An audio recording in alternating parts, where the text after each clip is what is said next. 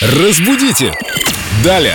С нами Виктория Полякова, культуролог, знаток русского языка. Вика вернулась из отпуска, а за это время очень много вопросов пришло в студию от наших слушателей. Например, от Татьяны Румянцевой. Вика, привет. Привет, ребят. Татьяна спрашивает в группе Эльдорадио ВКонтакте, как правильно говорить, сводные дети или сродные дети? Слышала оба варианта произношения, какой правильно или оба, и что они в себе несут, интересуется Татьяна.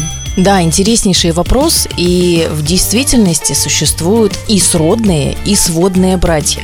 Сейчас расскажу, какая разница между этими двумя понятиями. Сводные – это когда родители сошлись друг с другом, и у них есть дети от предыдущих браков. Так. Вот эти дети друг другу будут являться сводными. Они не имеют кровной связи, то есть их связывают вот только их объединившиеся э, недавно родители.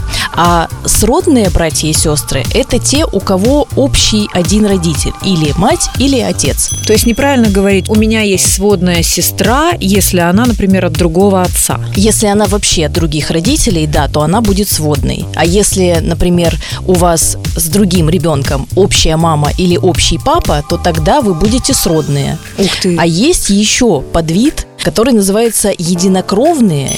Подожди, под вид Homo sapiens все о людях.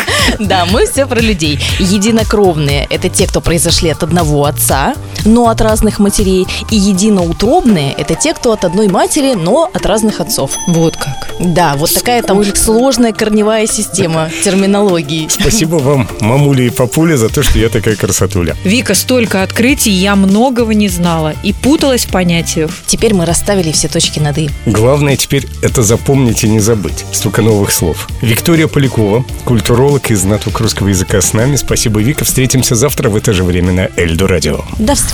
Разбудите! Далее!